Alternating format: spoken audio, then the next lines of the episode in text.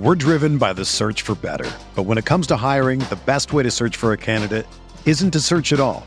Don't search match with Indeed. Indeed is your matching and hiring platform with over 350 million global monthly visitors, according to Indeed data, and a matching engine that helps you find quality candidates fast. Ditch the busy work. Use Indeed for scheduling, screening, and messaging so you can connect with candidates faster. Leveraging over 140 million qualifications and preferences every day, Indeed's matching engine is constantly learning from your preferences, so the more you use Indeed, the better it gets.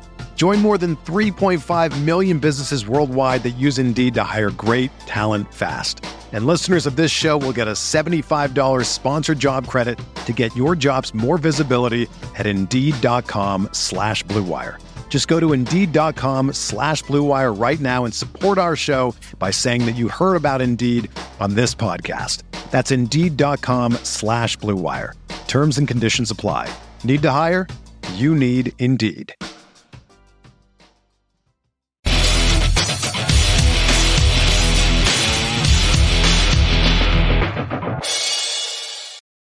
Hello, everyone. Welcome into the Guilty as Charged podcast YouTube channel. I'm Alex, obviously, and today we are going to be talking about the next video in this free agency series I'm doing. Last time we talked about Kyzir White uh, and the linebacker room and how that could be affected by how the franchise views Kenneth Murray. Today, I want to be talking about the secondary situation for the Chargers in free agency, which free agents they have, which free agents they could replace those guys with and of course, are there potential avenues to go through the draft as well?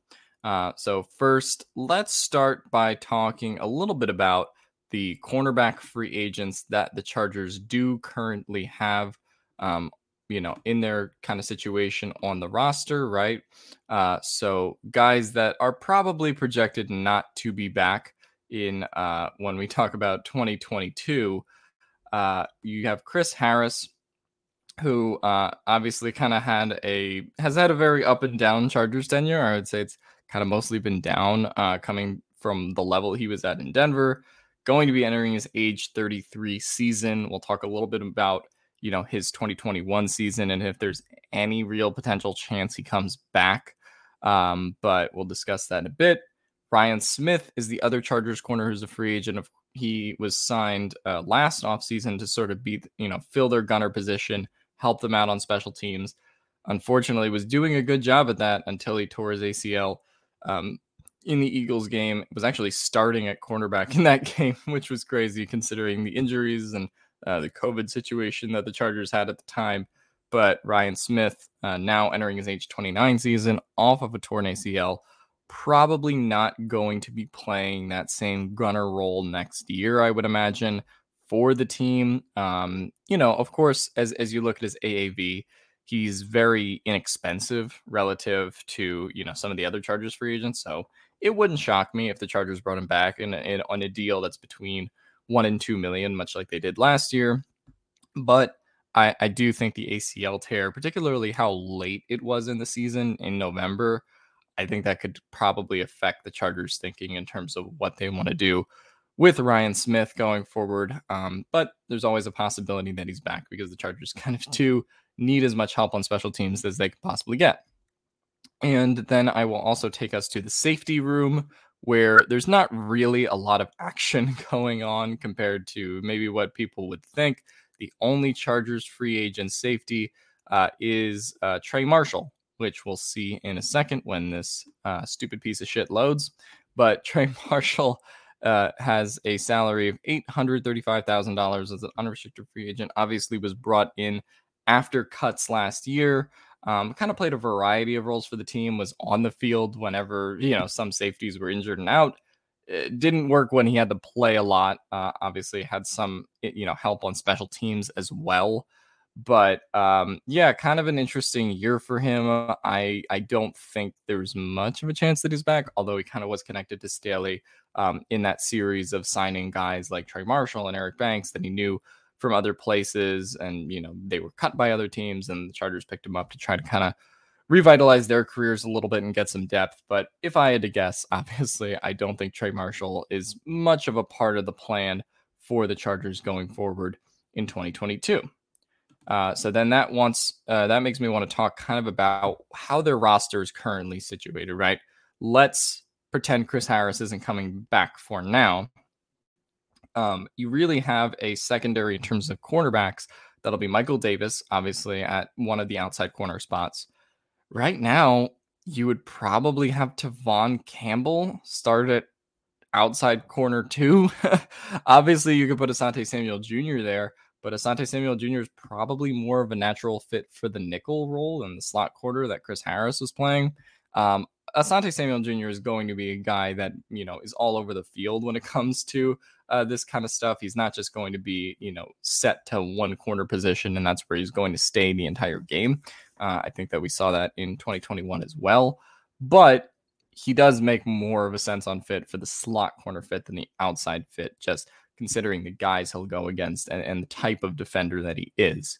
So that really needs that really kind of leaves the Chargers needing an outside corner here, and uh, I, I think that that's one of the things that they'll have to address in free agency or the draft. Right? We've talked about how loaded the draft is with guys like Sauce Gardner and Booth and McDuffie, et cetera, et cetera.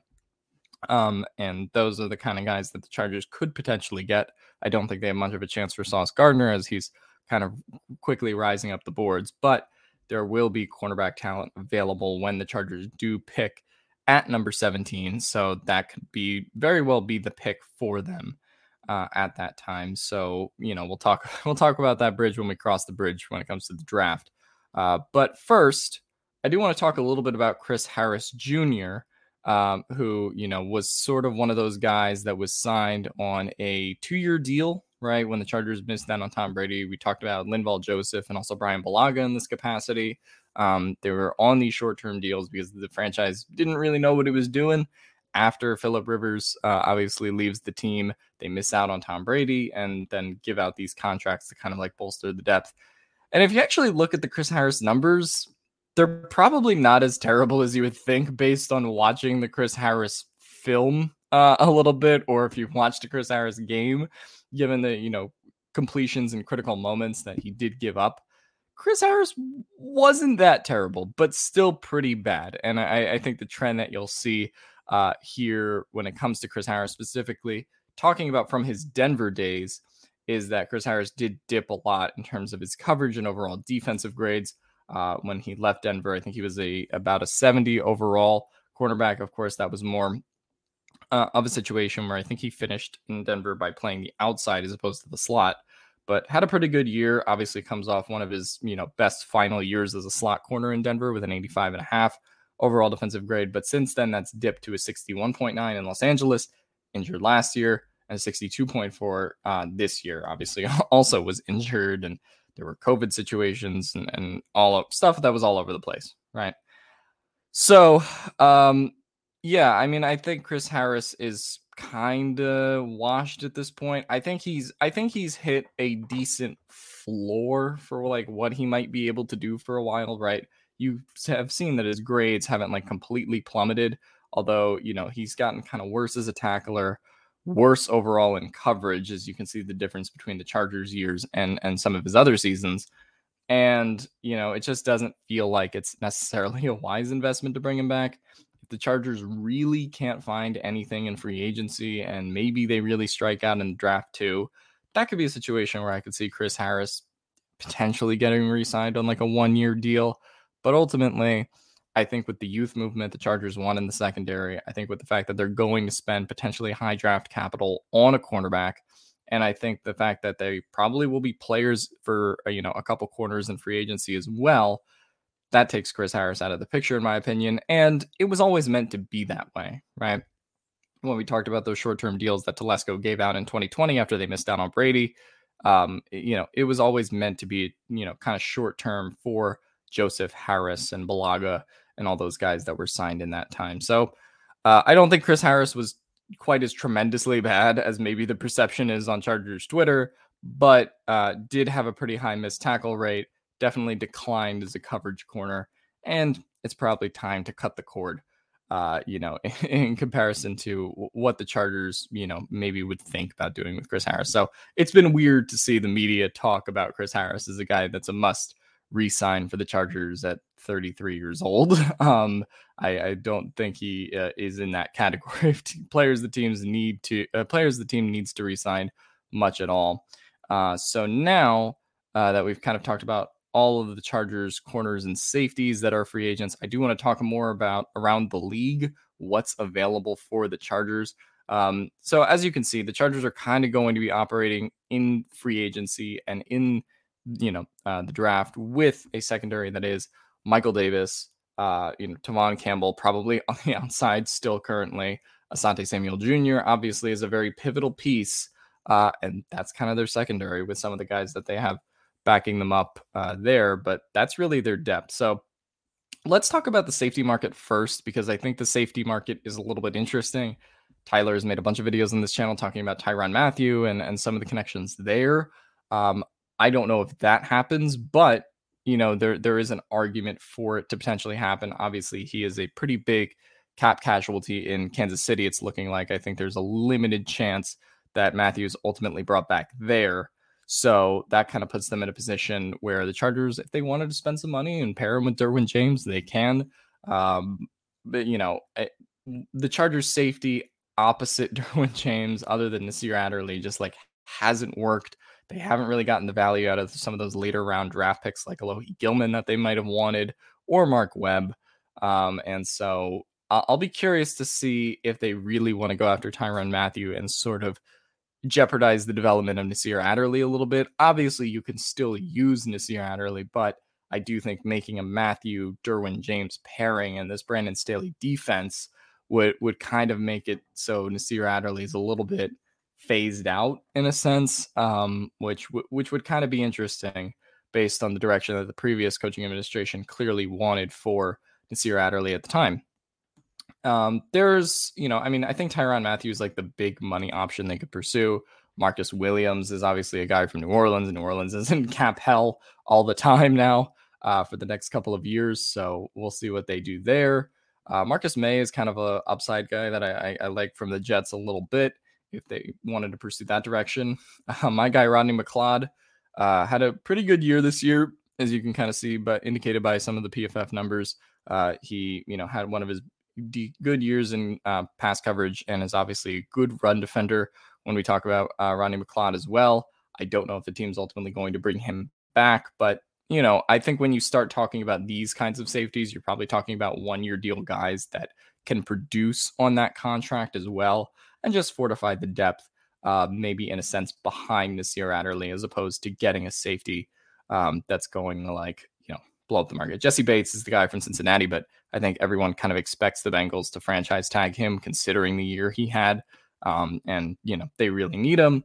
Uh, Damontae Kazee, guy who picked off Herbert in the end zone. Um, unfortunately, I still have that in the back of my head as a bad Herbert throw, but he's available. And his teammate, I think Jayron Kearse, is going to get a lot of talk in Dallas as a free agent that is available at this time.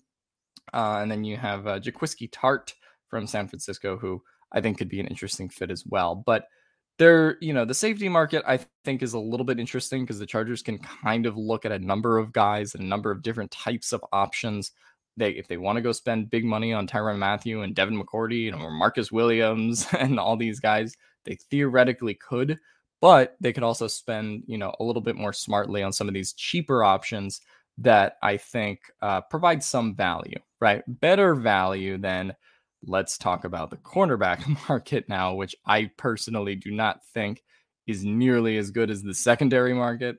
Um, I think JC Jackson is going to be a guy that gets a lot of discussion from Chargers fans. I've seen hype about him, but you know he'd be very expensive, and I I, I think ultimately there's probably going to be a team that kind of overpays for him in value uh, compared to what the Chargers could get. Uh, also, isn't like a hundred percent like necessarily a scheme fit a little bit. I think there are some question marks there uh, regarding JC Jackson, but you know we'll, we'll, talk about that in our kind of free agency primer episode, I'm sure. Um, but other than that, you have Darious Williams as a guy from the Rams. It's obviously going to get a significant pay bump as he hits unrestricted free agency, and the Rams are kind of a team that has to operate in cap hell now as a Super Bowl champion, uh, right? So that'll be interesting to see what decisions they make there. But aside from that, it's Stephon Gilmore if you want to give him $15 million at age 32. uh, I will pass personally. And then you have a lot of kind of guys that are going to probably operate on one and two year deals um, in this free agency class. You have Joe Haden, who's 33, Kyle Fuller, pretty bad year in pass coverage, unfortunately. And he's heading into his age 31 season. Chris Harris at 33, Patrick Peterson at 32. I think you get the point, right? So a lot of these guys um, are a little bit older with some kind of notable exceptions that the Chargers could get some value out of. But personally, I would address cornerback more in the draft uh, in those first two rounds and then try to address the safety concerns potentially in free agency with a big signing like Tyrann Mathieu or something like that. Um, and uh, oh, look at our friend Casey Hayward over here. He's heading into his age 33 season. Uh, Gus Bradley is in Indianapolis, so I would guess Casey Hayward will probably follow him to Indianapolis. So I don't think you should get your hopes up about Casey Hayward coming back to the Chargers uh, after the year he had in with the Raiders this year. So um, that's kind of my free agency preview when it comes to the secondary room. Let me know what you want to do with Chris Harris. Do you want to sign him? Do you not want to sign him? I know what the answer is going to be. I'm just playing with you uh, at this point, but uh, let me know in the comments down below which free agents the Chargers should go after. Do you see them going after Tyrann Mathieu? Do you see them maybe pursuing a JC Jackson? Let me know who you think the Chargers should get to kind of fill their secondary room and the holes there down in the comments below. And I will see you guys.